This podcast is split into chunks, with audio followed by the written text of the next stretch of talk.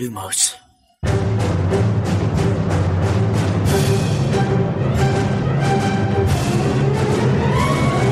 سلام، من خشایارم، اینجا پادکست لوموس. سلام، امیدم. این پادکست ارائه‌ای از دمنتور و مرکز دنیای جادوگری. سلام، من شادی هستم و این سومین سیزن پادکست لوموس. سلام، منم میلادم و خوش اومدید به 16مین اپیزود از زندانی آزکابان لوموس.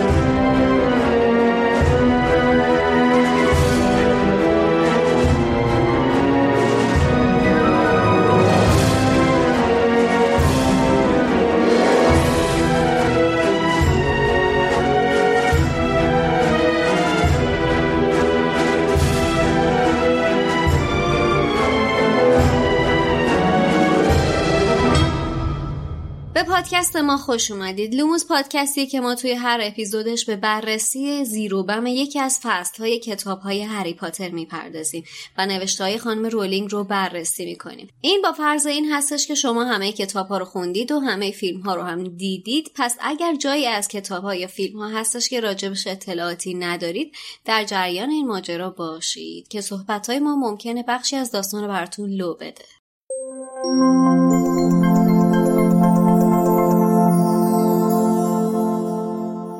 برگشت توی کلبه. مثل بیشتر شبها میخواست آنقدر زیر نور شمع مطالعه کند تا خوابش ببرد.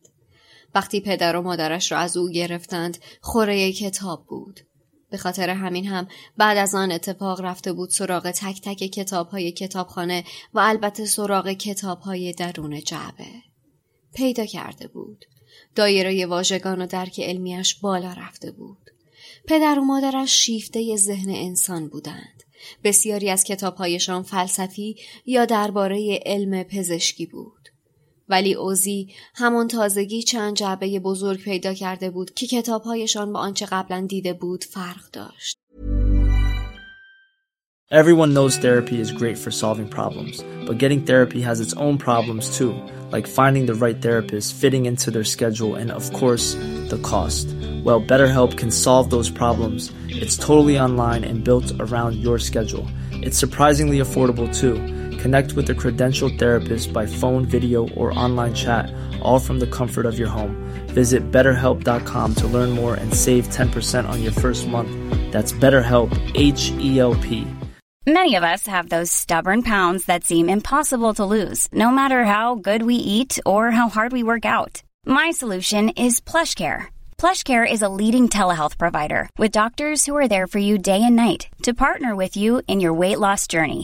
They can prescribe FDA-approved weight loss medications like Wegovy and Zepbound for those who qualify. Plus, they accept most insurance plans. To get started, visit plushcare.com/weightloss. That's plushcare.com/weightloss. Burrow is a furniture company known for timeless design and thoughtful construction and free shipping, and that extends to their outdoor collection. Their outdoor furniture is built to withstand the elements, featuring rust-proof stainless steel hardware, weather-ready teak, and quick-dry foam cushions. For Memorial Day, get 15% off your Burrow purchase at burrow.com/acast. And up to 25% off outdoor. That's up to 25% off outdoor furniture at burrow.com/acast. تعداد زیادی از آنها علمی یا درباره اختراعها و علم روانشناسی بود. اما توی یکی از سنگین‌ترین جعبه‌ها کتاب داستان‌های فانتزی و ماجراجویانه پیدا کرد. کتاب‌هایی مثل ارباب حلقه‌ها، هری پاتر و راهنمای مسافران مجانی کهکشان برای اتو استاپ زن‌ها. اسم این کتاب‌ها از آنهایی که قبلا خوانده بود تخیلی‌تر و جالب‌تر بود و داستان‌هایشان او را از کلبه جنگلی به قلعه‌ها و غارها و سفینه‌های فضایی می‌برد که هیجان‌انگیز، جادویی و دست نیافتنی بودند. این کتاب‌ها به اوزی امید می‌دادند. امید به اینکه شاید او هم نوعی استعداد و توانایی جادویی یا شگفت‌انگیز دارد که فقط باید کشفش کند. چیزی که شنیدید بخشی از کتاب جادو فروش از انتشارات پرتغال بود. جادو فروش یکی از کتاب‌های ژانر فانتزی پرتغال که درباره سفر ماجراجویانه یک پسر 14 ساله به اسم اوزی و به هدف پیدا کردن پدر و مادرشه. والدینی که دانشمندند و بعد از کشف یک فرمول فوق سری ناگهانی ناپدید شدند. اوزی برای برگردوندن والدینش به کمک احتیاج داره. اون بعد از دیدن یک آگهی عجیب توی روزنامه محلی با رین آشنا میشه. مردی که جادو میفروشه. به علاوه بر رین، سیگی هم کلاسی اوزی و کلاغ رباتیکی که پدرش ساخته هم همسفرهای اوزی توی این مأموریت پرهیجان میشن. شما میتونید نسخه های مختلف این کتاب دو جلدی رو چه به صورت چاپی از کتاب فروشی ها و چه نسخه الکترونیکی روی اپلیکیشن های فروش کتاب های الکترونیکی تهیه کنید. سرزمین بچه های خوشحال portugal.com.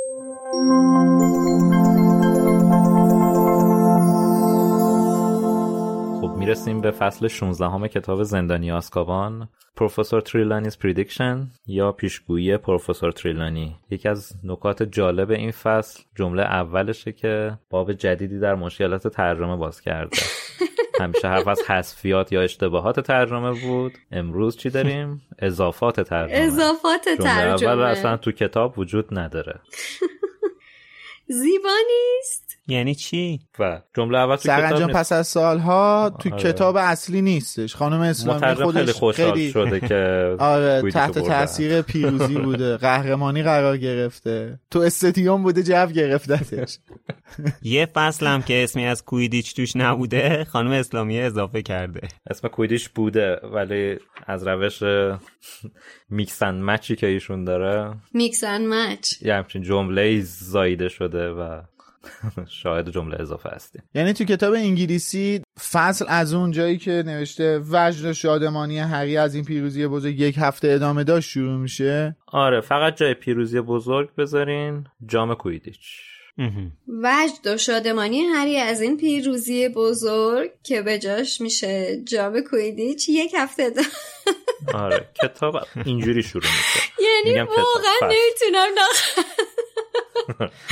اینجا دیگه، یعنی واقعا نمیره تو کتم، خدای نمیره تو کتم چجوری ممکنه.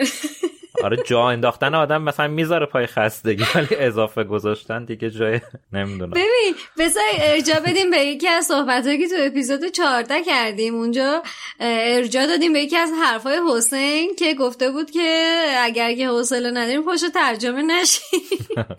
اینجا خانم اسلامیه با گوشودگی خاطر نشستن پشت ترجمه، حوصله اضافی داشتن.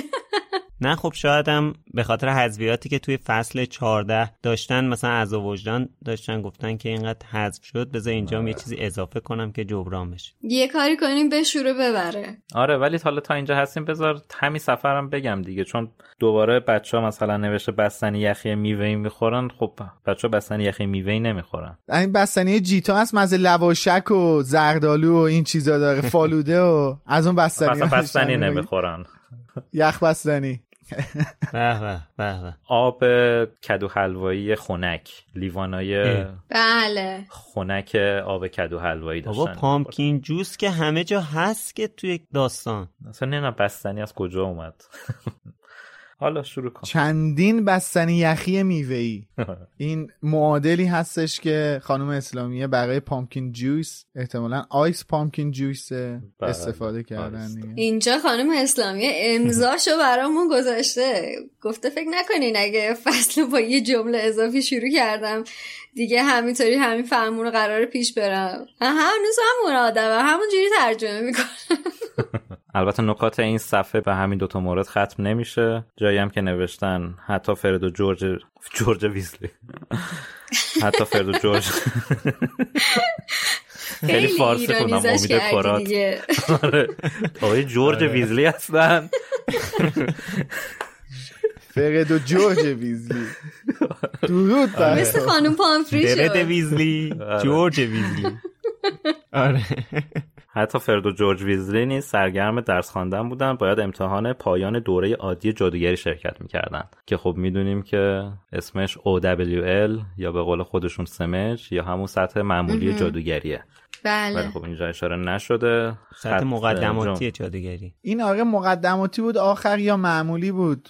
نقی معمولی بود، ارسطو مقدماتی بود. نه من با ترجمه خب ordinary دیگه. خب حالا من گفتم معمولی شاید مقدماتی بهتره. نه ترجمه خانم اسلامیه رو میگم، مقدماتیه، همون ترجمه خانم اسلامیه منم منظورمه. و اینه اوردینری که میشه اصلا از اون، میدونی از کجا من یادم اوردینریه؟ اونجایی که توی فیلم محفل ققنوس این حاج خانم آمبریج میادش روی تخته با چوب دستیش مینویسه ordinary wizarding level. از اونجا من این ordinary یادمه و خب معلومه دیگه ordinary میشه معمولی دیگه. نقی آره.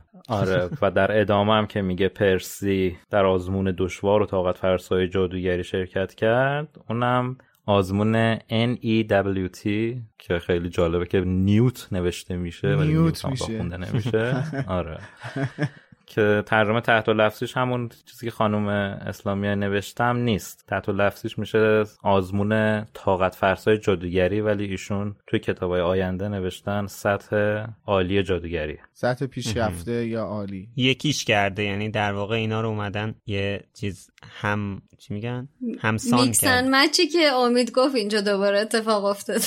میکسن مچ و کمپرسور، دو تا عامل ترجمه دقیقاً. حالا جالبه قضیه اینه که توی متن اصلی کتاب هم مخففش رو نوشته و توی پرانتز عنوانش کرده که اصلش چیه، که مثلا اگر اینجا خانم اسلامی میخواستن بنویسن بعد مینوشتن اینو بعد تو امتحان سمج آماده میشدن تو پرانتز سطح مقدماتی جادوگری، که باز هم اینجا میبینیم این اتفاق به صورت غیر حرفه‌ای افتاده. خب صفحه اول تموم شد.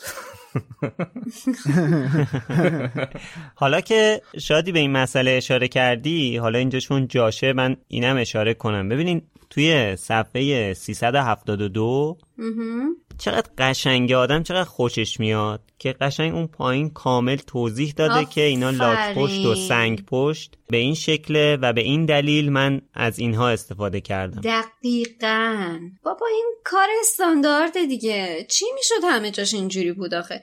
و میدونی من دردم از چی میگیره؟ بابا شما که بلدی، علت انجام ندادنش چیه؟ خیلی عجیبه. حالا شما میگین کار قشنگیه ولی علتش به نظرم مشخصه، به خاطر اینکه اینجا گیر ترجمه وجود داشته، یعنی مجبور بودن توضیح بدن، راه دیگه ای نبوده که توضیح بدن. ببین امید یه چیزی بگم در ادامه همین جمله. حالا من اینجا واسه اولین بار میخوام بگم که اتفاقا من این موضوع رو از چشم خانم اسلامیه نمیبینم و کاملا اصلا با سند و مدرک میتونم ثابت کنم که کاملا مقصر کتاب سرای تندیسه. کتابای دن براون رو آقای حسین شهرابی ترجمه کردن که هم دن براون مجموعه کتاب‌های پروفسور لانگدان یا همون کد داوینچی و غیره و زالک میشه. بعد از 4 تا جلد این کتاب 3 تاشو ایشون با کتابسرای تندیس همکاری کردن، یه جلدو با نشر افق همکاری کردن. این 3 تا جلدی که تو کتابسرای تندیس ترجمه و منتشر شده دچار همین، البته داره پانویس داره ولی پانویسا در حد همین چند خط، 2 خط 3 خطه. اون جلدی که با نشر افق ترجمه کردن یهو میبینی نصف صفحه پانویس داره، یا حتی بعضی پانویسا رفته تو 2 تا صفحه، یعنی صفحه بعدم ادامه پانویس صفحه قبل بوده. خب دقیقاً من میتونم به این نتیجه گیری برسم که کتاب سرای تندیس مشکل داره با پانویس کردن. شاید حالا دلیلش اینه که کاغذ بیشتر مصرف میشه، هرچند اینا پول کاغذ و دوبله سوبله از خواننده میگیرن، ولی شاید دلیلش این باشه. ولی من از اینجوری یعنی با توجه به اینکه ترجمه حسین شهرابی رو خوندم به این نتیجه رسیدم که واقعا میتونه کار کتاب سرای تندیس باشه تا مترجم. شاید مترجم پانویس کرده بعد اومدن اینا به ادیتوری گفتن حذفش کن بره بابا، به چه درد ما پانویس که نمیدونه، یا به خود سرچ کنه سرچ. خب حالا از این مسائل بگذریم و بریم توی داستان. این فصل دوباره اهمیت دوستی‌ها رو درک می‌کنیم. بچه‌ها ستایی با هم همکاری می‌کنن تا هاگرید رو توی جلسه فرجام‌خواهی اعدام باکبی کمک کنن. مامورای وزارتخونه دارن میان هاگوارتس که جلسه رو برگزار کنن، بعد برداشتن تبرشون هم با خودشون آوردن. به قول رون اینا انگار از قبل تصمیمشون رو گرفتن. بعد این مسئله اصلاً برای رون قابل قبول نیست. جلوتر می‌بینیم که از هیچ چیزی نمی‌ترسه. قشنگ به روی فاج میاره همین مسئله رو، که هرماینی بهش میگه که تو مثل این که حواست نیستا، این رئیس پدرته.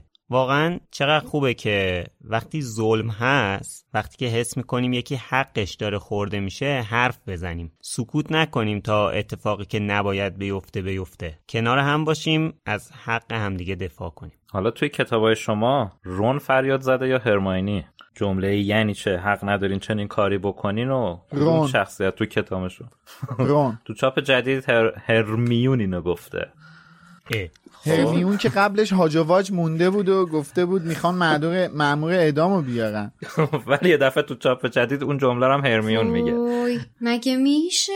یعنی خودش میگه، خودش هم جواب میده. این تایم ترنر هرماینی عمل کرده، یهو جاش با رون عوض شده تو چاپ جدید. شخصیتو که عوض نمیکنه. بار دیگه سوال پیش میاد که چجوری این فایل ادیت شده، چجوری تو چاپ جدید ویراستاری شده، چجوری هرمیون رون شده، ببخشید چجوری رون هرمیون شده. احتمالا همونجوری که من قاطی کردم اونم قاطی کرد. آره شاید هم اینا به این نتیجه رسیدن، اینا در آخر میخوام با هم عروسی کنن دیگه، ول کن، حالا فرقی نمیکنه، یه کدومشون زن و شوهر، یه کدومشون یه حرفی دارن میزنن دیگه، خانوادگی کردن جمله رو. آره دیگه بابا ولش کن. بسیار زیباست. حالا وقتی که من توی کتاب اصلی دیدم که رون اینو گفته و هرمیون اینو نگفته، واقعا برام جالب بود که چقدر زیبا و متفاوت که رون انقدر براش این قضیه مهم شده و اینجوری واکنش نشون میده، اونم سر همچین قضیه‌ای که شاید من مثلا فکر نمی‌کردم برای رون زیاد مهم باشه که با وزیرم بخواد اینجوری صحبت کنه. یه چیزی بگم، من اینجا رون رو یکم یه ذره جوج کردم. با خودم گفتم آها این چون رفته یه ذره چارت مطالعه کرده، بعد واسه سنگین اومده که کسی اینا رو نبینه. مثل هرماینی نیستش که هزار تا کیس رو مثلا بالا پایین کرده باشه، یه چکیده درست در برده باشه واسه هاگرید. بعد الان واسه رون کمی اینجوری که 4 تا مطلب خونده، سختش اومده، زورش اومده که حالا بخواد نادیده گرفته بشه. ولی موضوعی که هست این بحث عدالته توی یک سازمان که متولی نظام دنیای جادوگری در بریتانیاه، این که اسمن قرار جلسه فرجام خواهی باشه یا همون تجدید نظر بخوایم بگیم، معادل امروزیش میشه دادگاه تجدید نظر باکپیک باشه، ولی ورداشتن مأمور اعدامو دارن میارن که یعنی در واقع حکم اجرا کنن. حتی به این دادگاه تجدید نظرم نمیخوان فرصت بدن ببینن شاید هاگرید دفاعیه‌ای داشته باشه و نظر قاضی رو عوض کنه. یعنی اصلا نظری وجود نداره، حکم صادر شده توی یک سازمان این بزرگی و اینو چقدر ظریف خانم رولینگ اوورده و داره نشون میده. خیلی جالبه، خیلی نمادینه واقعا. خیلی ببین ما این چیزایی که البته اینا برای ما خاطره است، خب بله 100% اینا، ولی جالبه که این توی بریتانیا هم جوری اتفاق میفته، یا حالا اگه حتی تو بریتانیا هم اتفاق نیفته تو جهان جوری اتفاق میفته که نظر خانم رولینگ بهش جلب میشه. همونطور که خود چند اپیزود پیش یه دفعه اشاره کردی به خاطر اینکه خانم رولینگ توی عفو بین‌الملل کار میکرده، بله سال 1990 همون موقعی که مادرش فوت میکنه و ایده هری پاتر به ذهنش میرسه، اون موقع خانم رولینگ توی عفو بین‌الملل کار میکرده. احتمالاً به خاطر همین این چیزا براش یعنی آشناس، این چیزا رو شنیده دیگه. میدونی این موضوع بحثی رو به خاطر من آورد، یعنی تو ذهن من شکل گرفت که جالب اینه که دادگاهی که واسه یه باکپیک برگزار شده یه دادگاه مزخرف کاملا معمولی بوده که همه ما با سیستم اون دادگاه آشنایی داریم. متهم نشسته، شاید وکیل مدافعی داشته باشه یا نداشته باشه، شاکی نشسته و وکیلش که معمولا حالا دادستان یا غیره و ذالک هستن و قاضی حرفای اینا رو میشنوه، یه رأی رو صادر میکنه. ولی توی کتاب محفل ققنوس هری به خاطر استفاده از یه طلسم برای دفاع از خودش یک دادگاه تمام جنایی براش برگزار میشه، یعنی هیئت منصفه‌ای متشکل از بالای 50 نفر تشکیل میشن که دفاعیه هری رو گوش کنن که آیا این بچه اخراج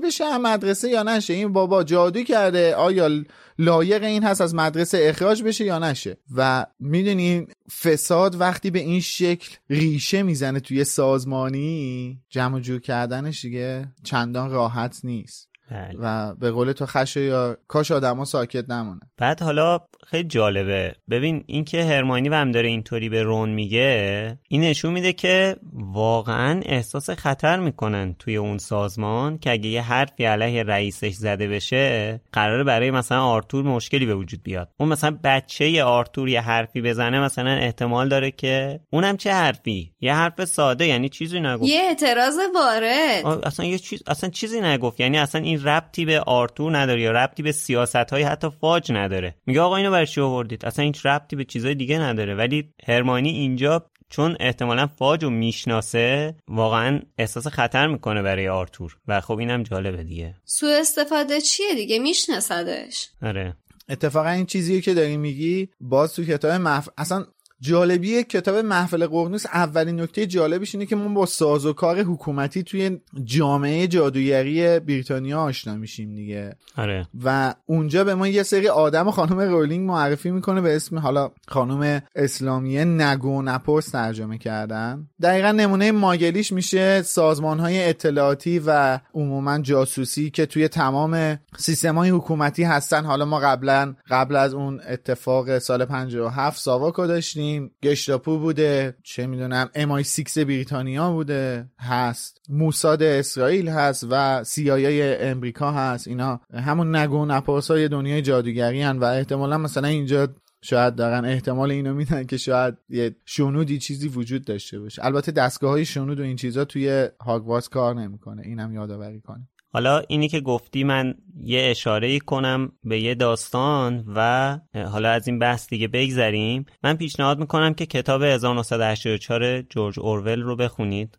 بله بله بله. خیلی میخوره به این بحث، خیلی جالبه. یه چیز جالب در مورد جورج اورول میدونی چیه؟ اینکه خودش فعال کمونیستی بوده توی اسپانیا، انگلیسیه ولی توی اون انقلاب کمونیستی اسپانیا حضور داشته، فعال کمونیستی بوده. بعد که حکومت کمونیستی میاد رو کار، اولین کسایی که دستگیر میکنن یکیش همین آقای اورول عزیز بوده. بعد توی زندان تازه میفهمه چی کار کرده که بعدش میاد و کتاب اول مزرعه حیوانات یا قلعه حیوانات حالا با عنوان‌های زیادی ترجمه شده و بعدم 1984 می‌نویسه. آره، فیلمش هم هست با بازی آیه جان هارت عزیز که روحشون شاد. جان هارت هم میشناسید دیگه، بازیگر نقش اولیوندر هستش. اولیوندر. خب فصل امتحانات و امتحانات جالبی داره برگزار میشه. از همه جالبترش هم امتحان دفاع در برابر جادوی سیاه که به قول کتاب شبیه مسابقه های چنگانه است. دقیقاً. این چه مساحتی استفاده کرده لوپین، خشکی و اقیانوس و نمیدونم دریاچه و کمد و بعد قشنگ هر چی بهشون آموزش داد و اینجا اومده امتحان گرفته. این دیگه نامردیه دیگه. در جایگاه یه دانش آموز شما خودتون رو تصور کنید که یک سال نشستید کلی درس بهتون دادن بعد همه‌شو ازتون پرسید، یعنی همه رو توی قشنگ جایگاه چیز قرار داد، جایگاهی که امتحان کنید. به خصوص باگرته خب از همه سخت‌تره واقعا، همه رو فرستاد اون پایین. خب ولی به نظر من اتفاقا خشایار خوبیش اینه که تمام چیزایی بود که همش سر کلاس باشون کار کرده بود دیگه، یعنی نه که فقط مثلا خونده باشن و عملی کار کرده بودن. یعنی تفاوت درس لوپین به نسبت باقیشون اینه که تئوریشون خیلی کمتره دیگه، همه درساشون شکل عملی داشت. درسته که تو بقیه درس هم داره ولی خب دفاع در برابر جادوی سیاه تا الان بیشتر تئوری بود، میمدن از رو کتاب بهشون درس میدادن. ولی لوپین تمام این چیزایی که داره ازشون امتحان میگیره رو باشون رو در رو کرده، مواجه کرده، نمونه آورده سر کلاس، ازشون خواسته کار عملی انجام دادن. و البته حالا بخوام یه نکته خیلی مثلا سخیرانم بگم اینه که ما همه کلاسای لوپینو که ندیدیم، نخوندیم. اونایی که خوندیم و این دارم الان تو امتحاناش هست، کلاسای خیلی بیشتری داشتن و ما نمیدونیم چی رو یاد گرفتن. اینم آره دیگه 9 ماه آره 9 ماه مدرسه بوده. ما کلا با 5 تا 6 تا موردش آشنا شدیم دیگه. اون چیزایی که میدونستیم و بیشتر آورده تو امتحان. آره آره، تازه اونام اشاره‌ای، یعنی اینکه تو یک فصلا اگه یاد باشه فقط اسم اینا رو یکی یکی آورده بود که مثلا کلا قرمزی و نمیدونم قازقلنگ و نمیدونم کت کله و زردنبو، آره شومپت و این چیزا. ولی آره. حالا تو بحث امتحانات هستیم، به برنامه امتحانی هرماینی هم یه اشاره‌ای بکنیم دیگه که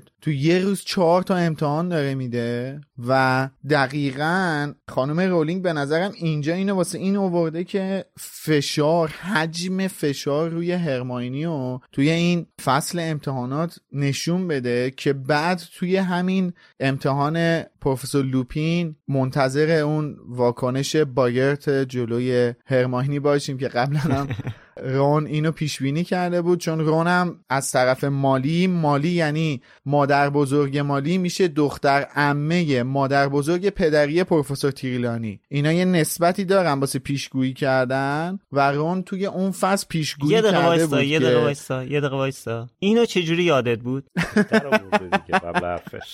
نه خب همین اینو از حفظ من بخوام در مورد یکی از فامیلامون که همین نسبتو داره بگم 5 بار باید تکرار کنم. بزرگه. آره خلاصه اونجا رون پیشگویی کرده بود که باگرد هرماینی احتمالاً پروفسور مگانگل که بهش میگه تو امتحانات قبول نشی و ما میبینیم که این پیشگویی اینجا رخ داد و شما هنوز به فال و پیشگویی یا این چیزا نمیخواین ایمان بیارین، ملحدای کافر.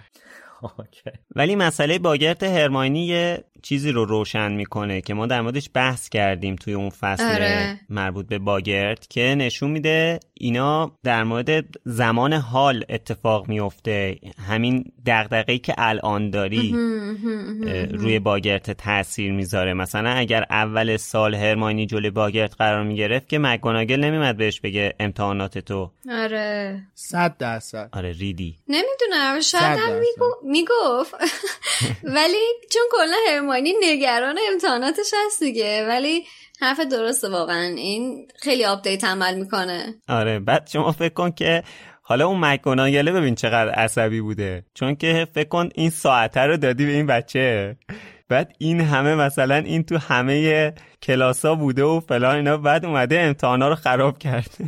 واقعا نمیخوام جای هرماینی باشم در این لحظه. بچه چه پنیکی کرده بود. خشایار اینو که الان گفتی من یه چیزی اضافه کنم به حرفت که مربوط به سوالی هم که اون موقع در مورد تمرین هری با باگرد که تبدیل به دمنتور میشه پرسیدی میشه یه جورایی. یعنی من بعداً با یکی از دوستان که مشورت کردم یه نکته خیلی جالبی رو گفت این که میپرسه خشایار که چطوری مثلا اون دمنتوره داره تأثیر اون باگرته به شکل دمنتور داره تأثیر دمنتور واقعی روی ذهن میذاره و همینجا الان خودت دوباره اشاره کردی که اون باگرت شکلش آپدیت میشه. دقیقا یه توضیح خیلی جالبی داد، گفت ما اول باید بفهمیم که ریشه ترس چیه، یعنی ترس از کجا نشأت میگیره درون انسان. ترس یه چیز ذهنیه، یعنی تو ذهنته که داری میترسی. تو وقتی یه مار میبینی اون ماره که عملا با تو کاری نداره، اون تریکیه که ذهنت داره، اون کلکیه که مغزت ذهنت داره به تو میزنه و یه هورمونی تو بدن تو ترشح میشه که حالا باعث احساس ترس میشه. و دقیقاً وقتی هری باگرتو به شکل دمنتور میبینه، چون ذهنه داره اون تریک اون کلک و اون حقه رو توی فرد میزنه، تأثیراتش هم میذاره دیگه. یعنی اون حس یخ شدن همه چیز، اون یادآوری خاطرات گذشته، همه اینا از طریق اون مغز و ذهن داره شکل میگیره و به وجود میاد. و دقیقاً یعنی اون ترسه، اون بایرته فقط داره اون چجوری بگم اون ماشه رو فعال میکنه تو ذهن تو، اون تو مغزت داره اون ماشه رو فعال میکنه که اون فرایند خودت اتفاق میفته. دقیقاً اون فرایند شروع به رخ دادن میکنه و حالا این آپدیت شدن هم باز ذهن توه دیگه. این ذهن تو شروع میکنه به چیدن اینکه ترس تو الان چیه، ترس تو چه ریختیه و میشه گفت باگرته یه جورایی داره اون ترس رو تو ذهن تو میبینه و خودشو به اون شکل در میاره. آره. امتحان آخر پیشگوییه، جایی که هری میره همطوری میشینه الکی یه پیشگویی درست میکنه آیه میلاد خان، قابل توجه شما حاله. که البته تریلانی هم خیلی تلاش داره که نتیجه اون پیشگویی رو تغییر بده، یعنی بگه تو داری اشتباه میکنی، ولی پیشگویی که هری میکنه کاملا درسته. آره دیگه، نکتهش همینه، اون درست میگه، این اصرار داره که نه اشتباهه. میخوای نسبت فامیلی هری پاتر هم با پروفسور تریلانی بگم یا نیازی نیست؟ بگو همین الان بگو.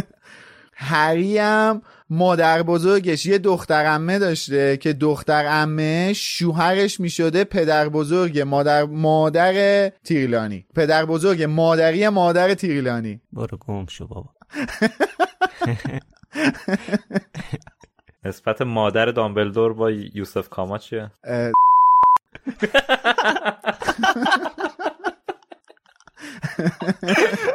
زیاد خیلی زیاد. اوکی. اما وقتی که امتحان هری تموم میشه، یکی از لحظه های مهم کل داستان رقم میخوره. تریلانی وارد یه حالت عجیبی میشه، چشماش از حدقه بالا میره، شروع میکنه یه پیشگویی مهم میکنه.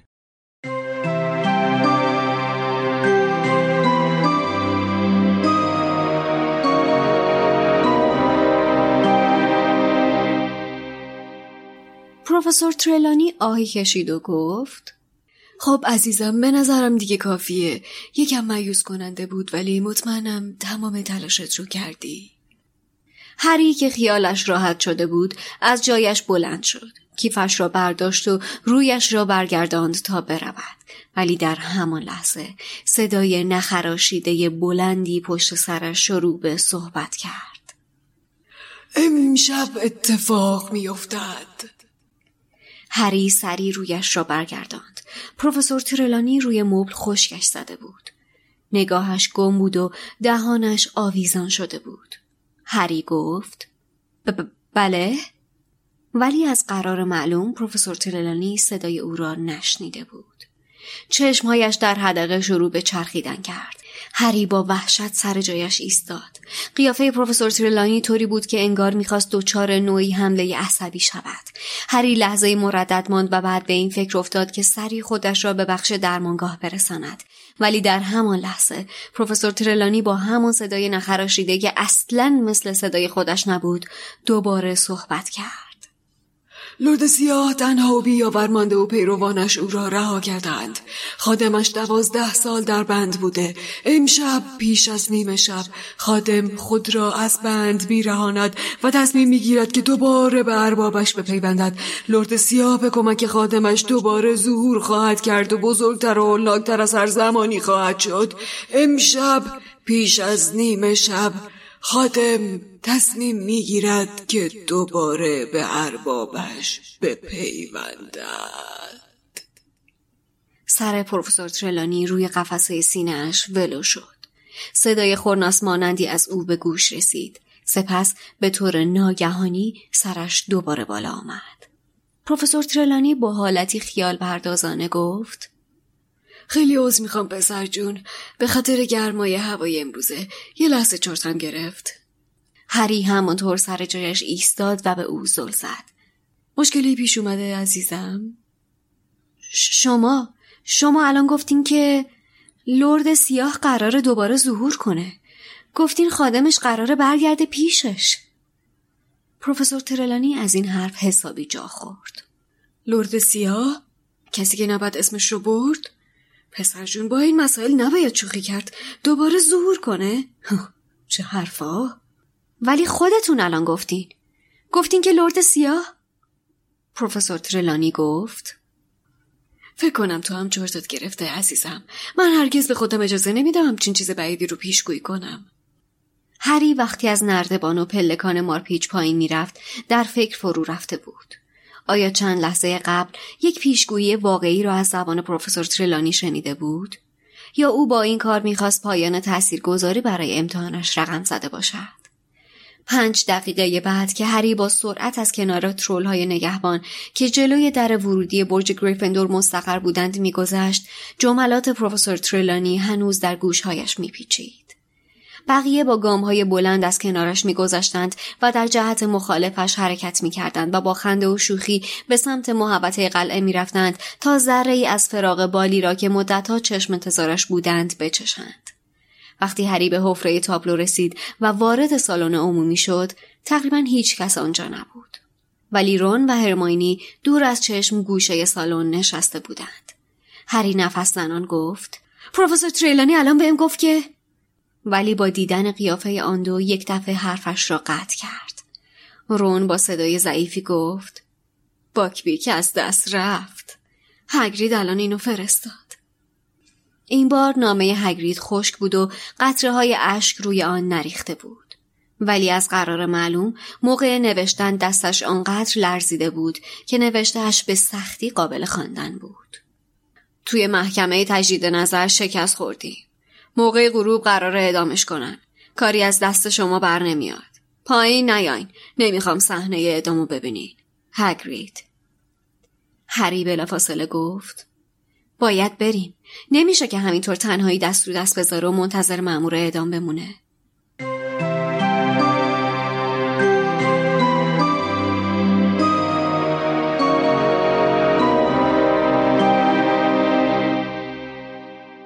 این در واقع دومین پیشگویی درست تریلانی دیگه. اولیش همون پیشگوییه که باعث مرگ لیلیو جیمز شده، چیزی که خب ما تا آخرای کتاب محفل در موردش نمیدونیم. سومیشه دیگه. پیشگویی هم کرده بود که نویل الان میره ظرفا رو میشکونه و شکوند. نه، پیشگویی مهم دارم میگم دیگه. تو هم میدونم بابا دارم شوخی میکنم. البته برای طرفداران تریلانی که چندمی پیشگویی درستشه، برای غیر طرفدارانش ببین این چیزیه که میشه اسمشو گذاشت پیشگویی به نظر من. یعنی این دومین حرفیه که تریلانی زده و اسمشو میشه گذاشت پیشگویی، چون خودشم نفهمید چیکار کرده. دقیقاً. ببین بین این دوتا پیشگویی یه فرقی هستا. اون یکی پیشگویی رو خواسته انجام داد اگه اشتباه نکنم، یعنی دامبلدور بهش گفت یه پیشگویی کن. نه میخوای تشریح کنم اون فضا رو برات؟ تشریح کن. من برداشتم این بود، البته برداشتم با چند سال فاصله از خوندن کتابا دیگه، برداشتم اینه که الان چیزی که یادم میاد اینه که دامبلدور به اینو برداشته و آوردتش که بذارتش در واقع استاد درس پیشگوییش بکنه. آره، بهش گفته خب حالا مثلا برادری تو ثابت کن، یه چیزی پیشگویی کن تا ببینم آیا واقعا تو این کاره هستی یا نیستی. اینم همونجا یه چیزی از خودش در میکنه. بعد حالا اون اتفاقات میفته. نه ببین، دامبلدور میره هاگزهد. پروفسور تریلانی تو هاگزهد یه اتاق اجاره کرده بوده، میره هاگزهد با این مصاحبه شغلی کنه که ببینه این مثلا تواناییاش چیه. میشینه میگه خب مثلا پیشگویی کن. این شروع میکنه چند تا شعر و ور گفتن توی گوی بلورین و فلان و کف چایی و این چیزا رو، توفاله و مفاله و این چیزا رو نگاه میکنه. دامبلدور هم حوصله‌اش سر میره، به شکلی که مثلا بورینگ تور بلند میشه از جاش که اتاق بیاد بیرون، با حوصله سررفتگی بلند میشه اتاق بیاد بیرون. تریلانی هول میکنه، دست دامبلدور رو که میگیره جلوشو بگیره، مثلا یه فرصت دیگه بهش بده این یه پیشگویی کنه، یهو دوباره همین حالت بهش دست میده. اون هول شدنه، اون عصبی شدن و به هم ریختگی باعث میشه که دوباره همین حالت بهش دست بده. همین حالتی که الان اینجا هم دوباره تکرار میشه دیگه. هول شده، عصبیه، هی میخواد ببینه که عاقبت باکبیک چی میشه. بعد میبینه نه خبری نیستش. یوهو که هری بلند میشه این میره توی یه حال دیگه، یه حالت اقماتور میره خلصه. و اون پیشگویی انگار مثلا این هر وقت خلصه میره تو شوک و اینا، مثلا اون سیمش وصل میشه، اتصالی داره دیگه. خیلی هم خرابه اتصالیش. حالا یه چیزی که الان اینو گفتی، برام فیلم و سریال و کتابا دیدیم دیگه، این حالت خلسه طوری که مثلا خود فرد آگاهی نداره چه اتفاقی داره براش میفته، یا حرکاتی میکنه، حرفایی میزنه که بعدن که بیدار میشه متوجهشون نبوده. ببین دقیقاً این نکته‌ای که گفتی توی خود فیلم زندانی آزکابان هست دیگه. بعد از اون خلسه که تریلانی میاد بیرون به هری میگه عزیزم من چیزی بهت گفتم. یعنی خیلی واضح تو فیلم این به تصویر کشیده شده که این اصلا خودش تو باغ نبوده. تو کتابم هست. خب آره تو کتابم هست. حالا من یه گیر کوچیکی بدم به فیلم‌ها، اونم اینه که الان این چیزی که گفتی، یعنی که لحن تریلانی موقعی که اون پیشگویی اصلیه رو میکنه، اون پیشگویی اولیه رو میکنه، مثل همین پیشگویی است دیگه، یعنی که حالت همچین آرومی نداره. ولی وقتی اون پیشگویی رو توی فیلم محفل میشنویم، همچین داره در یک حالت آرامشی پیشگویی میکنه. این یکم تناقض داره با این مسئله. نه، تو کتابم نوشته که هیچ تناقضی نداره. تو کتابم نوشته صداش عوض شده، سر اون پیشگویی اولش هم صداش عوض شده. خب صداش عوض شده. اصلا تو فیلم آروم داره میگه دیگه، اون پیشگویی دومی اولیه رو، اصلیه رو صدا عوض شده. کتاب صوتی هم که گوش بدین با یه حالت مردونه مثلا اون قسمت رو میخونه. بعد دقیقاً اونجا When you're ready to pop the question, the last thing you want to do is second guess the ring. At BlueNile.com, you can design a one-of-a-kind ring with the ease and convenience of shopping online. Choose your diamond and setting. When you find the one, you'll get it delivered right to your door. Go to BlueNile.com and use promo code LISTEN to get $50 off your purchase of $500 or more. That's code LISTEN at BlueNile.com for $50 off your purchase. BlueNile.com, code LISTEN. Hiring for your small business? If you're not looking for professionals on LinkedIn, you're looking in the wrong place. That's like looking for your car keys in a fish tank. LinkedIn helps you hire professionals you can't find anywhere else, even those who aren't actively searching for a new job but might be open to the perfect role. In a given month, over 70% of LinkedIn users don't even visit other leading job sites. So start looking in the right place. With LinkedIn, you can hire professionals like a professional. Post your free job on linkedin.com/people today. هم اون اتفاق که میفته بعد از اینکه دست دامبلور رو میگیره، اون اتفاق میفته. ببین بازم دامبلور نمیخواسته اینو استخدام کنه، که درو که همون لحظه باز میکنه، اسنیپو میبینه پشت در و اسنیپ میره گزارش میده تا اونجای پیشگویی که شنیده بوده، میره به ولدمورت میگه و ولدمورت تصمیم میگیره بر اساس این پیشگویی عمل کنه. این تیرلانیا استخدام میکنه که صرفا از پیشگویی محافظت کنه. حالا در مورد اون پیشگویی جا داره که خیلی صحبت کنیم، بله. و سر جاش قطعا خیلی صحبت میکنیم.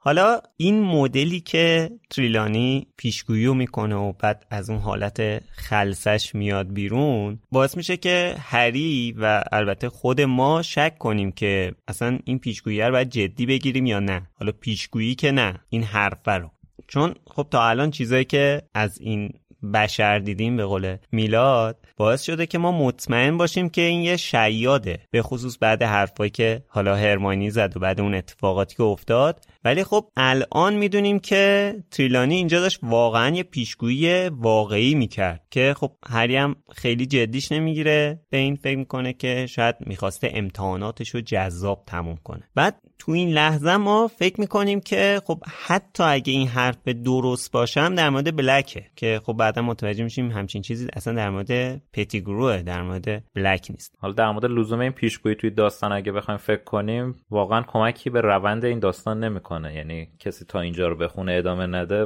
با خودش میتونه بگه خب الان چی بودین، اصلا برای چی این پیشگویی وجود داره. صرفا هدفش اینه که ذهن ما رو آماده کنه که اگه قراره بعداً پیشگویی‌های از این آدم به گوشمون برسه، به شک کنیم که ممکنه واقعیت داشته باشه و اینکه بعضیا جدیش بگیرن یه دلیلی داره. دقیقاً، یعنی این صحی هست بر پیشگویی‌های آینده که ما بگیم که این نکنه اینم دقیقاً عین همون شرایطش، همین چیزی که الان بررسی کردیم، تو اون هم تو شرایط خلسه بوده، تو اون هم صداش به همین شکل بوده، تو اون هم حالتش به همین شکل بوده. دقیقاً حرفی که زدی درسته. و داره یه تفکیک هم ایجاد میکنه دیگه بین پیشگویی‌های دم دستی و چرت و پرتش تا پیشگویی‌های مثلا، حالا اگه بتونیم بهش بگیم ارزشمند. آره. حالا اینجا که هستیم سر اصلا همین پیشگویی هستیم، من یه سوال دارم ازتون. اینجا که خانم رولینگ داره میگه خادمش خودشو آزاد میکنه، به نظر تو منظورش کیه؟ مسلما پتیگروه دیگه. تو میخوای بگی بارتی کراوچ پسره؟ آره، من خیلی، یعنی ببین 30-70، من 70% معتقدم که اینجا داره به بارتی کراوچ جونیور اشاره میشه و 30% معتقدم که شاید پیتر باشه. دلایلش هم میگم. اتفاقا من موقعی که خوندم این پیشگویی رو، الان یادم رفته بود خوب شد اینو گفتی. به این فکر کردم که حالا ما الان این تصورم بود که پتیگورو دیگه، میگم خب خودشو آزاد میکنه، مگه این در بند بوده تا الان که آزاد کنه خودشو؟ آره دیگه دقیقاً، اصلا در بند بوده اونم. آخه داره میگه امشب پیش از نیمه شب، یعنی قشنگ داره ساعت میده، قشنگ دقیقاً بهت میگم الان میده. خب من الان دقیقاً یه چیزی، یه مثالی رو میارم که ممکنه جواب این موضوع باشه. ببین یکی از دلایل این که من فکر میکنم که اشاره به بارتی کراچ داره، چون که اصلا چند فصل قبلتر فاج داره میگه که اون وفادارترین خادمشه، یعنی حالا اون داره سیریوس بلکو میگه که حالا، ولی خب میدونیم که اون نیست، وفادارترین خادمش طبق گفته خود لرد ولدمورت باتیکراچ جونیوره. توی قبرستون وقتی که میادش خودش میگه دیگه این جمله رو صراحتا میگه که وفادارترین خادم من الان توی هاگوارتس و داره ماموریتش رو انجام میده، که ما اونجا هم فکر میکنیم اسنیپو داره میگه. دقیقاً اونجا هری فکر میکنه داره اسنیپو میگه، ولی خب میدونیم که منظورش بارتیکراچ جونیور بوده یا بارتیکراچ پسر. حتی من کارکاروف رو هم احتمال میدادم اونجا. حالا آره دیگه، کارکاروف با اون ماجرایی که توی دادگاه داشت مشخص بودش که نمیتونه اصلا وفادارترین خادمش باشه. آره خب حالا بگذاریم از اون. همین الان در مورد تاریخ چی میگی؟ این مسئله که امید گفت. بذار قبل از اینکه جواب تو بدم امید، اول اینو بگم که ببین اینجا نوشته چیند، یعنی اون حالت قل و زنجیر رو به کار برده توی متن اصلی. حالا درست خانم اسلامی از بند رهاش، خود خانم اسلامی هم نوشته به قل و زنجیر کشیده بودن. بارتیکراچ چند وقت قبل از این که فرار کنه میدونیم که از آزکابان جابجا میشه دیگه، یعنی مامانشو میبرن و بارتیکراچو میارن، درسته؟ مادرش داشته میمرده، آبله اژدهایی گرفته بوده، مادرشو میبرن آزکابان، اینو میذارن توی آزکابان و لباس مادرش رو تن بارتیکراچ میکنن و میارنش خونه. شاید اون شب همین امشب بوده. آره خب قضیه همین شایده دیگه، یعنی خب آره میدونی این چیزا، من میگم واسه همین نمیگم قاطعانه که نگفتم، میگم 70-30 دیگه، چون اصلا خود ولدمورت هم تو قبرستون میگه بابا تو به پیتر میگه تو از روی اجبار چون جایی نداشتی اومدی سراغ من. آره خب وایسا، الان جام جهانی که حالا بارتیکراچ قطعاً خیلی قبلتر از این اتفاقات جام جهانی اومده بیرون دیگه، که کلی برنامه‌ریزی کردن. خب و ببین نمیدونیم دو تا آدرس زمانی داریم، کی حدوداً میتونه باشه، یکی هم که میگه این خدمتگزاره 12 سال در قل و زنجیر بوده. دو تا آدرس زمانی داریم دقیقاً، 12 سال. الان اگه ما فرض رو بخوایم بذاریم که امشب بارتیکراچ از زندان آزاد میشه، 12 سال دیگه، با توجه به تاریخ دادگاهی که اصلا تاریخ هم نه، با توجه به دادگاهی که هری تو قدح اندیشه تو کتاب جام آتش میبینه. ببین اینا سواله، من واسه خودم اینجوری سواله دیگه، من میدونم خیلی جالبه داریم چیز میکنم، من اصلا باسم سواله دیگه. الان من نظرم اینه که اون کسی که امشب آزاد میشه پیتر نیست، بارتیکراچ پسره. خب حالا ببین من یه چیزی گفتم، این که میگم اولین باری که ما بارتیکراچو میبینیم توی جام جهانی دیگه، حالا کار به فیلم نداریم. بله. که توی اون لیتل هنگلتون میبینیمش، اونجا که نمیبینیمش نیست تو کتاب. بله. این خب مشخصه که یه مدت قبلش این از زندان اومده بیرون. اینها تقریبا الان این روزی که اینا امتحانشون تموم میشه و میرن، امروز تاریخش مشخصه دیگه، تاریخش مشخصه تو ژوئنه، فکر می‌کنم تاریخ دقیقش بله. مشخص باشه. اون جام جهانی هم که تاریخ دقیقش مشخصه. اینا چقدر فاصله دارن؟ مثلا 2 ماه تقریبا، 2 ماه. من موافقت خودم با میلاد اعلام میکنم. نوشته بارتیکراچ جونیور اولین کسی بوده که از آزکابان فرار کرده، بعدش سیریوس بلک بوده. سیریوس بلک اولین کسی بوده که به تنهایی فرار کرده. حالا من تاریخ پیدا نکردم تو اینترنت، ولی میتونم از این به این نتیجه برسم که نمیتونسته زمانا یکی باشه.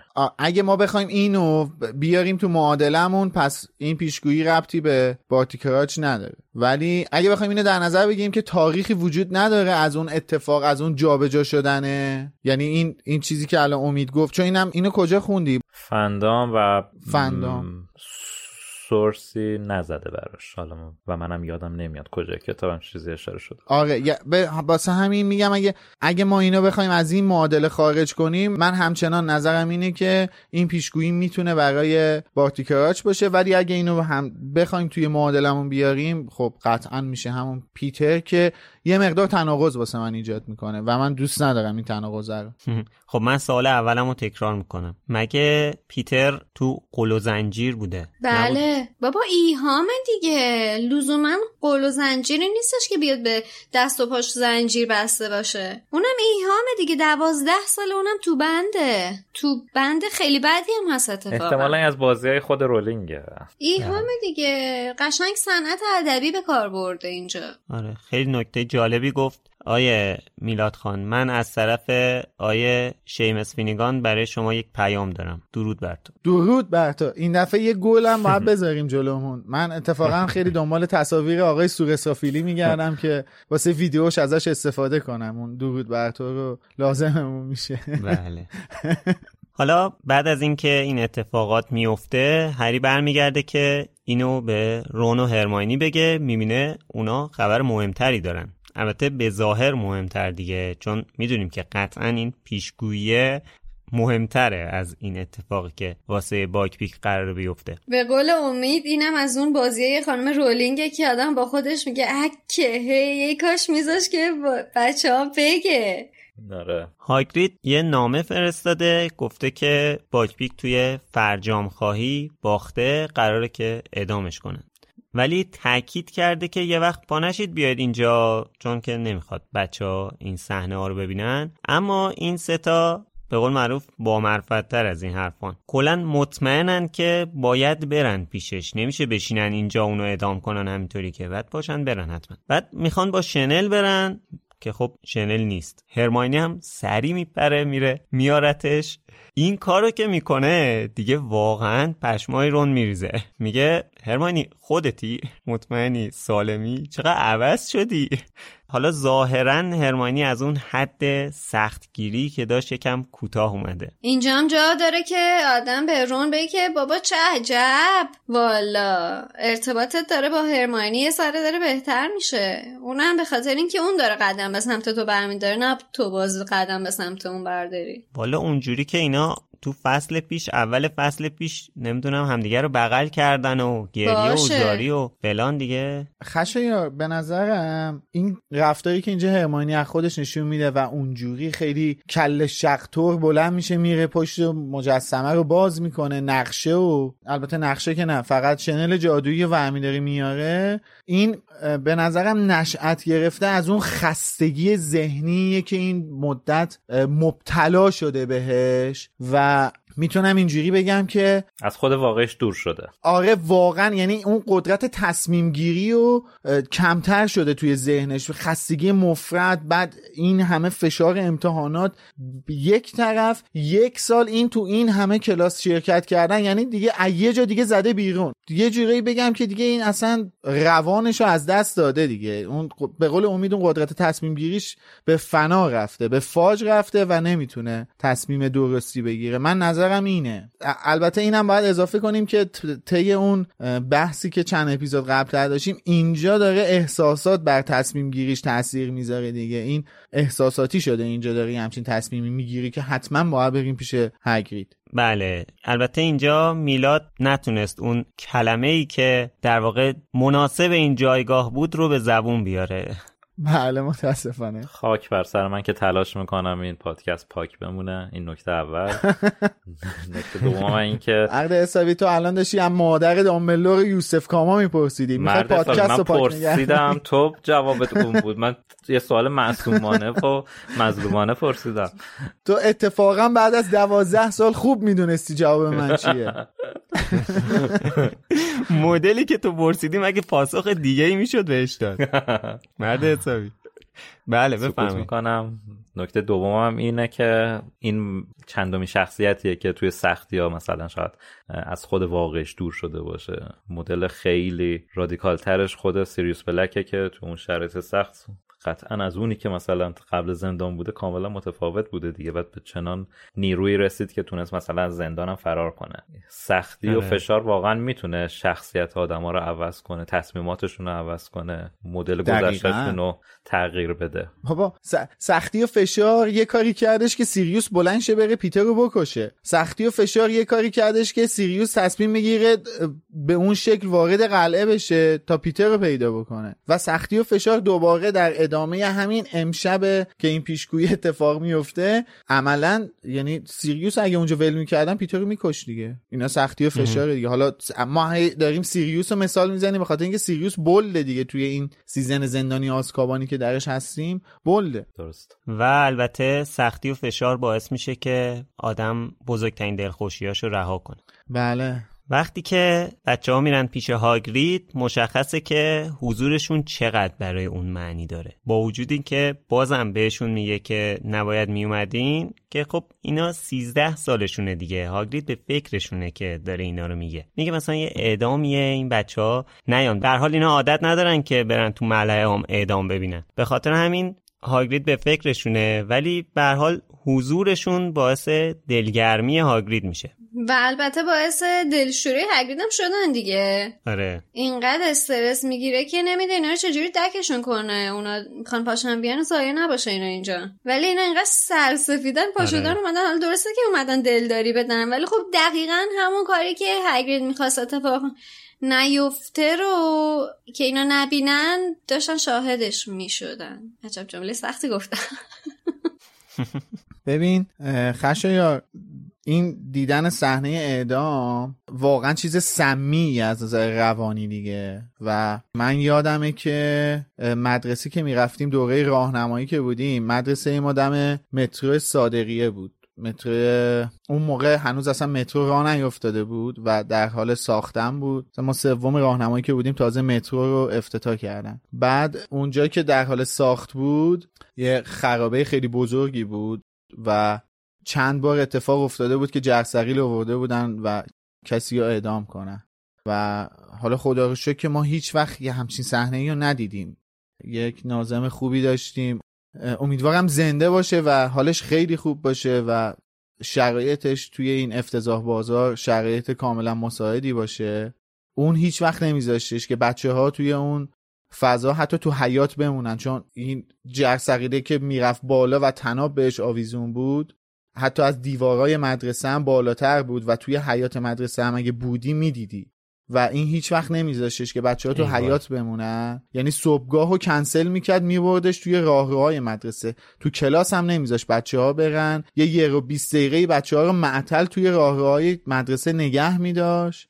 دوبار این اتفاق افتاد و ایشون دوبار نذاشتن که ما شاهد یه همچین صحنه افتضاحی باشیم. واقعا امیدوارم حالش خیلی خوب باشه. هاگرید زمانت را بشناس. آره. واقعا هر وقت یادش که میافتم میگم اون موقع اون چه کاری میکرد، ما بچه بودیم حالیمون نبودش، که کنجکاو بودیم، یه سری یا فضول بودن، شیطون بودن، فلان بودن، ولی معلوم نبود دیدن اون صحنه چه تخم مسمومی رو تو ذهن یه شخص میتونه بکاره. حالا این چیزی بود که فکر میکنم دقیقا سیزن 1 بود که راجع به این مسئله صحبت کردیم، که من تو فیلم تازه وقتی بچه بودم این صحنه رو دیدم، چه تأثیر بدی روم گذاشت و چه ترس وحشتناکی بهم داد دیگه، چه برسه از نزدیک دیدنش. آره. حالا اینی که گفتی میلاد، من یاد این افتادم که یادم نیست چند سالم بود، کی بود، ولی یه دفعه صحنه شلاق زدن تو ملعه عامو من دیدم. واقعا متاسفم و هنوز یادمه. خیلی بده. واسه هم واقعا عجیبه که وقتی که میگن گفته میشه که بزرگترین چیز حفظ آبروی آدم هاست، بعد این اتفاقات در ملعه عام چه معنی واقعا میتونه داشته باشه اصلا. من قشنگ یادمه که یه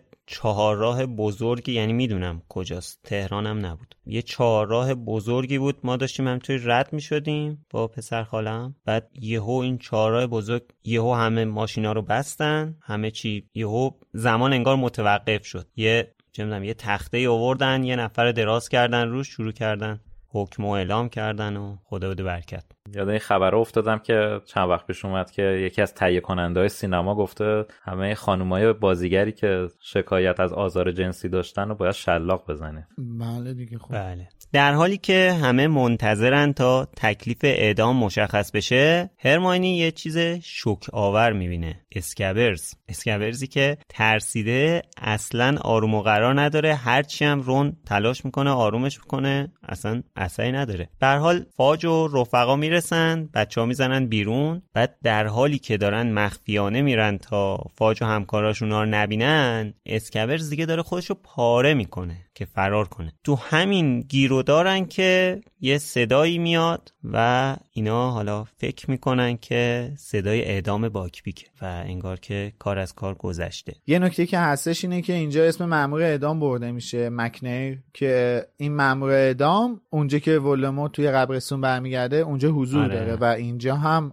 هاگرید خودش اشاره میکنه که میگه مأمور اعدام دوست مالفویه و اینا همش میدونید چیه، اون حرفی که زدیم این که فساد چجوری توی یه سازمانی ریشه میکنه به چه شکل میشه، چرا باید توی اون سازمانی که الان متولیه مرگخوارها اصلا سمت داشته باشن، عنوان داشته باشن، نفوذ داشته باشن. تازه هنوز ولدمورت نیومده، ببین نه دیگه، آره دارن جلوم میدن، هنوز ولدمورتی هستن نیست، چرا باید مرگخوار، یعنی نمیدونسن اینا مرگخوارن، باشه اینا اومدن همشون گفتن ما تحت تاثیر طلسم فرمان بودیم، اوکی بالاخره شما همکاری کردی با ایشون یا نه، چرا باید توی یه همچین ارگانی فعالیت داشته باشی، حالا حتی به عنوان مأمور اعدام. احتمالاً به خاطر اینه که خب فاج و رفقا همجوری که بعداً می‌بینیم اصلاً در مخیله‌شون نمی‌گنجه که یه چیزی مثل هورکراکس وجود داشته باشه و ولدمورت قراره که برگرده، یعنی فکر می‌کنن مرد تموم شد رفت ها. نه خب در اصل وزیر سحر و جادو اینجا مالفویه آخه، فاج سمتی در واقعیت نداره، اینا همه برده های اونم. ببین موضوعی که هست اینه که ببین من با بخشیده شدن و عفو کسی مشکل ندارم که، آره اعدام که نباید بکنیم که اگه مثلا با اون همکاری کردن، دقیقاً این که حتی با این که بگیم طرفو بندازن آزکابان و غیره و زالک هم اصلا کاری ندارم، نه من اصلا دنبال همچین چیزی نیستم، ولی دارم میگم آقا کسی که چنین پیشینه‌ای داره چرا باید توی ارگانی که متولی دیگه نظم توی جامعه است اصلا فعالیت داشته باشه، نماینده داشته باشه، آره چرا باید حضور داشته باشه، چرا باید نفوذ داشته باشه، چرا داره کار میکنه، آقا شما سابقت این شکلیه دیگه، و این آخه سابقش هم اینجوری نیستش که بگیم دل دزدی کرده که، آقا یارو جنایت کرده، مثلا اینجوری نبوده که بگیم مثلا از روی نداری رفته شیشه مغازه رو شکونده مثل ژان واژان، نون دزدیده، رفته کلیسا قاشق دزدیده. خب ببین اینا توی اون زمان خیلی با سیاست پیش رفتن که تونستن اینجوری باشن دیگه. الان شما ببین بلاتریکس خب الان تو زندانه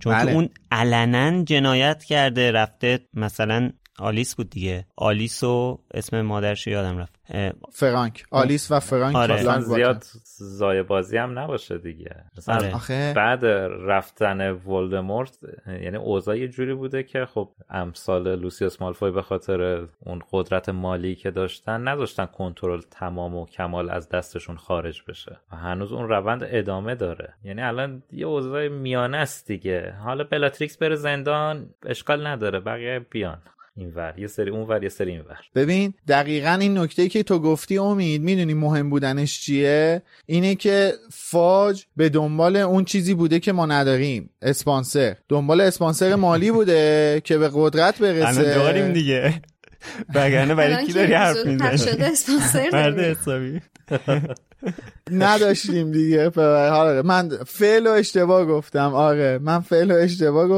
گفتم که نداریم، با هم میگفتم نداشتیم، من عذرخواهی میکنم، ولی این اسپانسرش شده که اون تونسته به وزارت به وزیر شدن برسه و حالا نفوذ داره دیگه. موضوع اینه اصلا فساد این شکلی شکل میگیره دیگه که تو واسه این که من به خاطر اینکه به یه جایگاهی برسم رو به آدمایی بیارم که میدونم از نفوذ من میخوان سوء استفاده بکنن دیگه، اصلا فساد این شکلی شکل میگیره دیگه. مگه چجوری عجیبه مگه این موضوع. البته ما در مورد اسپانسرامون همچین اتفاقی نمیفته، اینو عرض کنم خدمت. نه الحمدلله، یعنی ما اصلا قدرتی نداریم که بخواد همچین اتفاقی بیفته، حقیقت نهایتش یه سر زدن به پیج اینستاگرامشون باشه. خب حالا به سیاق اپیزودهای گذشته، همونطور که همیشه شادی میگه یه سری نکات توی فصل هست که خارج از بحثمون بود، اونا رو هم بهش اشاره کنیم. یه جایی توی صفحه 373 کتاب من نوشته که این امتحان درس فلیتویک بوده، بعد این ورد شادی‌آور رو استفاده می‌کردن و رون داره از خنده پاره میشه، نمیتونه جلو خنده‌شو بگیره.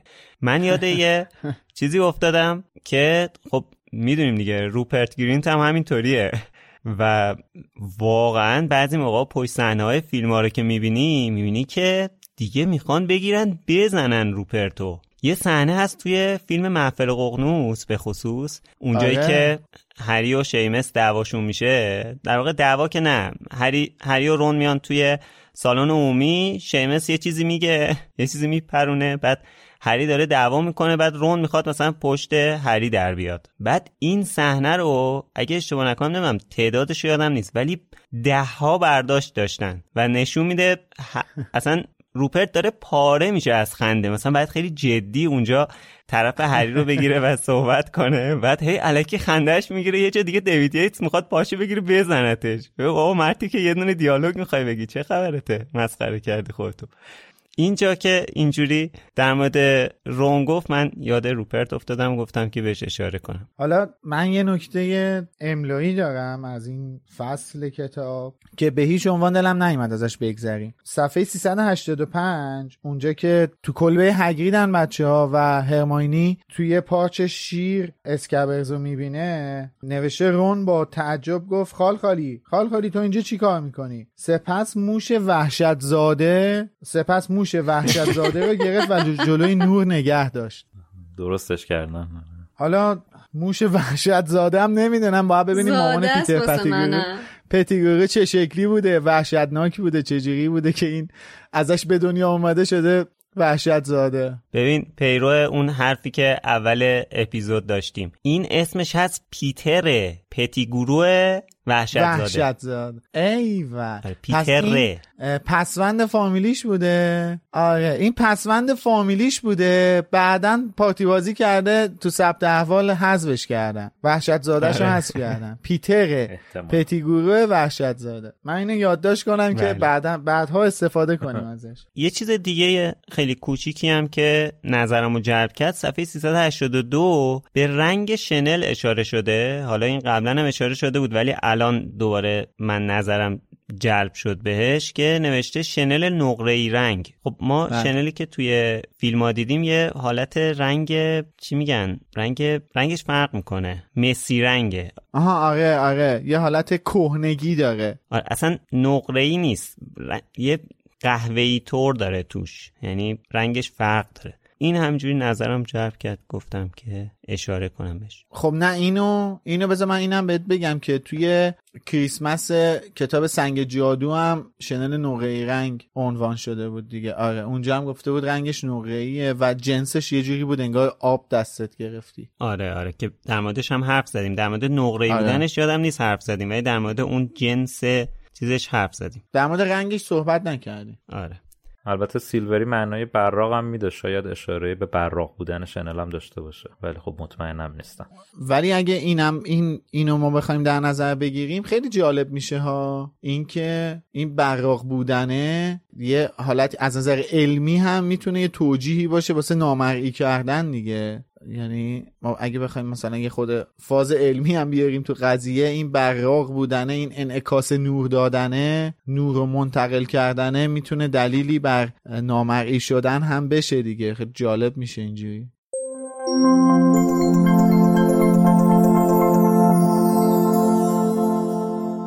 خب این هفته مثل همیشه فردای پخش اپیزود، یکشنبه 16 مرداد روم داریم توی کلاب هاوس با موضوع پیشگویی تریلانی. Planning for your next trip? Elevate your travel style with Quince. Quince has all the jet-setting essentials you'll want for your next getaway, like European linen, premium luggage options, buttery soft Italian leather bags, and so much more. And it's all priced at 50 to 80% less than similar brands. Plus, Quince only works with factories that use safe and ethical manufacturing practices. Pack your bags with high-quality essentials you'll be wearing for vacations to come with Quince. Go to quince.com/pack for free shipping and 365-day returns. همین بحثی که توی این اپیزود کردیم میتونید بیاید و با همدیگه صحبت کنیم، خیلی باعث خوشحالیمونه. حالا 2 تا اصلاحی هم داشتیم، خیلی کوچیک از اپیزود 14 و اپیزود 15 میخواستم بگم.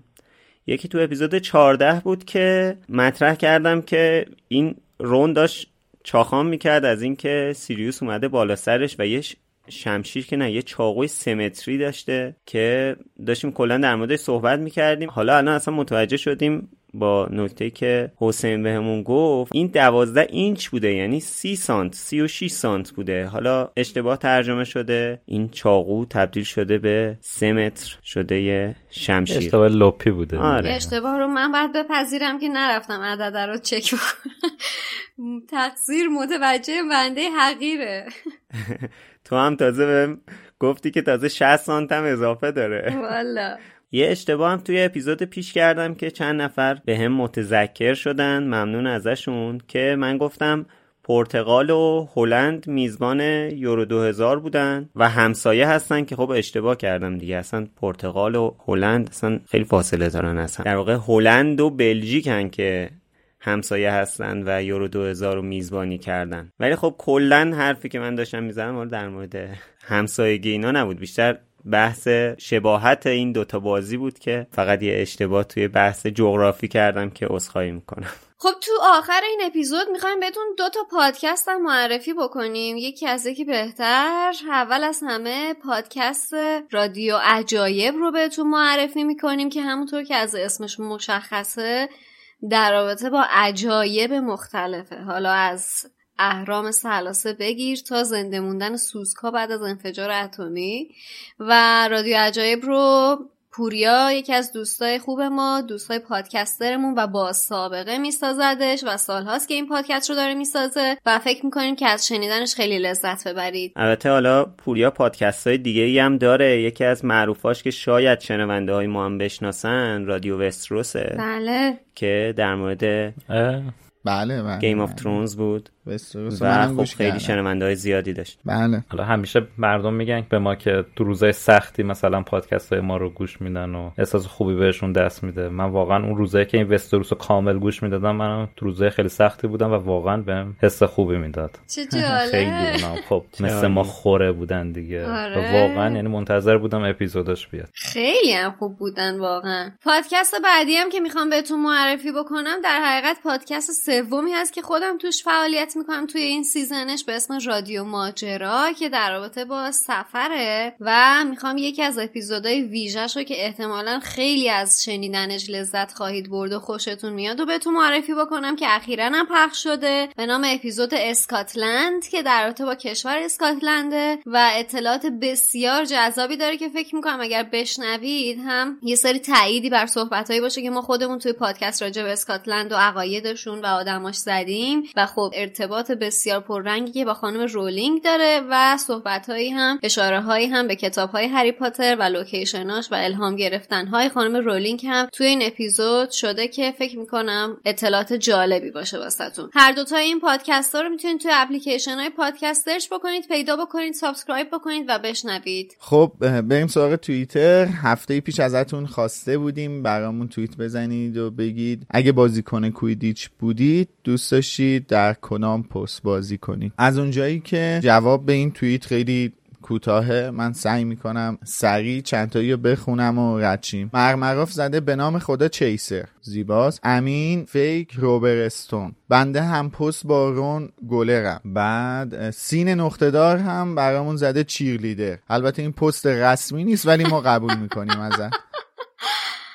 چیرلیدر جالبه، چرا ما تو کویدیچ چیرلیدر نداشتیم؟ حیف شد. توی جام جهانی هستن چیرلیدرها، میان شگونه هایی که خانم اسلامی ترجمه کردن همون در واقع چیرلیدر هستن. از اونجایی که ما دوشنبه 10 مرداد به مناسبت تولد خانم رولینگ عزیز و هری پاتر توی یوتیوب یه برنامه لایو داشتیم که خیلی خوب بود، خوش گذشت، جای دوستانی که نبودن خالی. یکی از دوستان توییت زده که خواستم بگم وسط اسباب کشی و چیدمان وسایل خونه جدید هم از اپیزود ویژه و لایو لوموس نگذشتم. دمتون گرم که تو هر شرایطی هوای ما رو دارین و کنارمون هستید. حالا این هفته هم ازتون میخوایم که با توجه به بحثی که توی این اپیزود پیش اومد سر پیشگویی پروفسور تریلانی برامون توییت یا کد بزنید و بگید به نظر شما ممکنه پیشگویی پروفسور تریلانی به بارتی کراچ پسر هم مرتبط باشه یا فقط منظور پیتر پتیگورو هستش؟ لطفاً توییتاتون رو با هشتگ بالوموس بزنید که ما هم راحت‌تر بتونیم بهشون دسترسی داشته باشیم.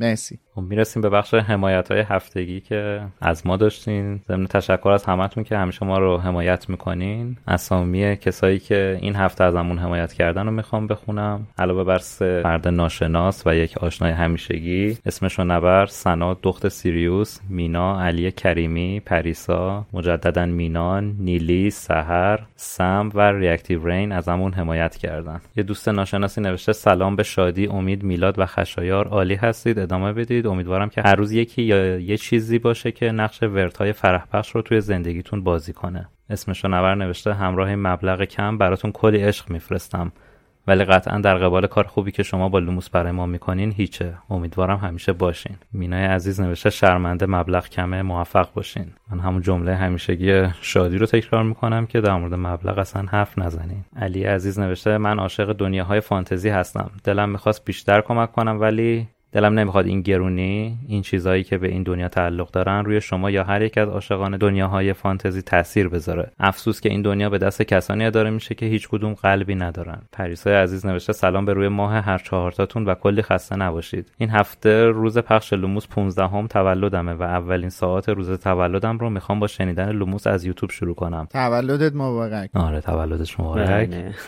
تبریک. و میخواستم بدونید شما جزء دلخوشی‌های زندگی منید. هر هفته با ذوق منتظرتونم. خیلی دوستتون دارم. با امید سالها در کنار شما بودن. مرسی پریسای عزیز. حالا که پریسا تولدشو گفت، من اینجا باید به شادی بگم که دیروز که تولدت بود توی گروه تلگرامی مرکز دنیای جادوگری اکثر بچه‌ها اومدن پیام تبریک برات نوشتن، ولی شادی خودشون تو گروه نیست. من اینجا منتقل می‌کنم بهش. خیلی خوشحال شدم. من واقعا از همتون تشکر میکنم و یکی دو نفرم اومدم تو اینستاگرام هم بهم تبریک گفتن و خیلی خیلی خوشحالم کردن. مرسی که به یادم بودین. من باعث افتخارم، یکی از افتخارات زندگیم اینه که تولدم نزدیک خانم رولینگ. از کنارش رد شدم. تولدت مبارک. تو هم آره تولدت مبارک شادی. واقعا تولدش نزدیکه خانم رولینگه. تشکر میکنم. البته ما سر موقعش به شادی تبریک گفتیم تو گروهی که داریم، ولی اینجا هم به صورت رسمی تبریک میگیم بهش. امیدواریم که امسال کلی اتفاق فوق العاده براش بیفته. خیلی مبارک. توی لایو یوتیوب هم البته گفتیم. بله بله ما اونجا هم یادت کردیم. علیرغم عدم حضورم به یادم بودین. خیلی خیلی ممنونم. من مشغول جشن گرفتن جشن تولد 30 سالگیم بودم دوستان. معذرت میخوام که حضور نداشتم. سال به خصوصی بود دیگه، واقعا عذر موجهی بود. امیدوارم ببخشید. بله اتفاقا همه پرسیدن که شادی کو. آره ما گفتیم دیگه روز تولدش، معاف کنین بنده خدا قرار روز تولدش کار کردن. چشام واقعا چشام قلبی شد. ما چو کلاتون از طرف من. آره حالا ادامه بدیم پیاما رو. مینا نوشته من هنوز نرسیدم به این اپیزود، ولی کامنت های اپیزود قبل رو که خوندم حس کردم ساختن پادکست واسهتون دشوار شده. حقیقتا لوموس از دلخوشی های منه و نمیخوام از دستش بدم و امیدوارم این مبلغ ناچیز رفتنتون رو هر چند کوتاه عقب بندازه. بوس به کلاتون. مرسی مینای عزیز. نیلی نوشته سلام، دوشنبه‌ای که گذشت من یکی از دوستامو از دست دادم. خواستم بگم تسکینی بودید برای چند ساعتی که گم شدم توی دنیای جادو. ممنونتونم، دوستتون دارم، روشن بمونید لوموس. خیلی ناراحتیم که همچین چیزی مطلع شدیم. واقعا تسلیت میگیم بهت. اولا که خوشحالیم که تونستیم توی یه همچین دقایق سختی یه مقدار بهت آرامش انتقال بدیم و بعد هم بهت تسلیت میگیم. امیدواریم که خودت که سلامت باشی یه طرف زودتر بتونی از کنار همچین مشکل بزرگی رد بشی. آره واقعا آدم نمیدونه چی بگه. سم نوشته سلام بچه‌ها، خوشحالم که از طریق کارما و شادی عزیز باهاتون آشنا شدم. به شنیدن صداتون توی هر هفته عادت کردم و واقعا با وجودی که ندیدمتون احساس میکنم جزء دوستام هستید. امیدوارم پایدار باشید. ممنون سم عزیز. سم عزیز چقدر برام باعث افتخاره واقعا که کارما رو هم دنبال میکنی و خوشحالم که از طریق کارما به لوموس رسیدی و لوموس رو داری دنبال میکنی. باعث افتخار واسمون. خب بچه‌ها دم همتون گرم که تا اینجا اپیزود همراه ما بودید. اپیزود خیلی جذابی بود از نظر خودمون. امیدواریم که شما هم از شنیدنش لذت ببرید. حتما یه سر به یوتیوبمون بزنید و اگر دوست داشتید از توی یوتیوب هم بشنوید. اپیزودمون رو ما خیلی خوشحال میشیم و این یکی از بزرگترین حمایت‌هایی هستش که میتونید از ما بکنید. از جمله حمایت‌های دیگه‌ای که از ما میتونید بکنید اینه که لوموس رو به گوش‌های بیشتری برسونید و معرفیش بکنید و راجبش حرف بزنید و دوستاتون و آشناهاتون و کسایی که فکر می‌کنید علاقه‌مند باشن به دنیای جادویی هری پاتر دعوت بکنید به شنیدن لوموس و همراه شدن ما. و اینکه از همون پشتیبانی مالی هم می‌کنید خب قطعاً باعث دلگرمی خیلی زیادی هست برای ما. تشکرهای آخرم بکنیم. اول از همه از حسین بابت ترجمه‌های خیلی خوبش، از علی خانی بابت موزیک اول و آخر اپیزود و از اسپانسر خوبمون انتشارات پرتغال. خسته نباشید همتون. بچه‌ها خسته نباشید. خسته نباشید. ممنون از همتون. خدا نگهدار. مرسی که کنارمونین. تا هفته دیگه. خداحافظ. تا بعد.